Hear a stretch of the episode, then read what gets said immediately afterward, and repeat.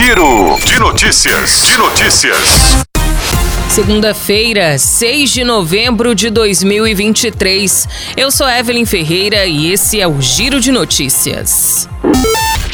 O Instituto Nacional de Estudos e Pesquisas Educacionais Anísio Teixeira, o INEP, acionou na tarde deste domingo a Polícia Federal para investigar a imagem de uma prova de redação do Exame Nacional do Ensino Médio, o Enem 2023, que circula nas redes sociais e em grupos do WhatsApp. A assessoria de imprensa do INEP confirmou a reprodução da imagem e a medida adotada.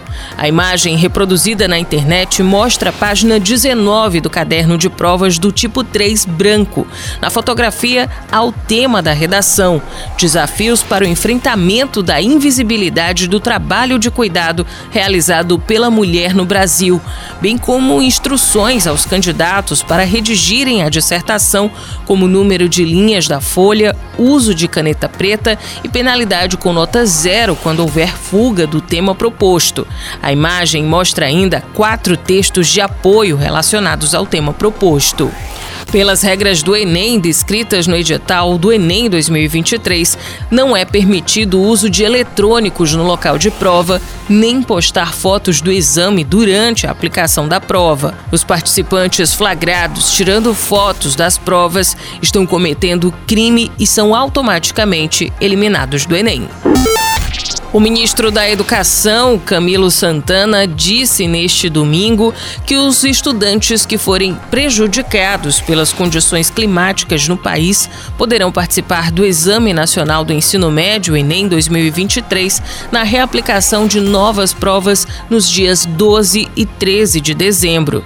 Ele garantiu que os problemas com a falta de energia elétrica em locais de aplicação de provas no estado de São Paulo foram resolvidos. O ministro informou que não foi notificado sobre ocorrências relativas à seca que teriam prejudicado os candidatos do norte no país. Em comunicado conjunto, os chefes das principais agências da Organização das Nações Unidas, a ONU, manifestaram indignação pela morte de civis na faixa de Gaza e apelaram por um cessar-fogo humanitário imediato na guerra entre Israel e o Hamas. Os representantes de 18 agências, entre elas o Fundo das Nações Unidas para a Infância, UNICEF, o Programa Mundial de Alimentos, PMA, e a Organização Mundial da Saúde, Saúde, OMS, lamentaram o número de mortos na guerra entre Israel e Hamas, iniciada em 7 de outubro por um ataque do movimento islamita palestino em território israelense. De acordo com o governo do Hamas, 9.770 pessoas foram mortas, metade das quais crianças, nos bombardeios israelenses na faixa de Gaza desde o início da guerra. Segundo as autoridades israelenses, mais de 1.400 pessoas morreram no país, a maior parte civis. O Giro de Notícias tem produção de Evelyn Ferreira e na sonoplastia André do Vale. Essas e outras notícias você confere no gcmais.com.br.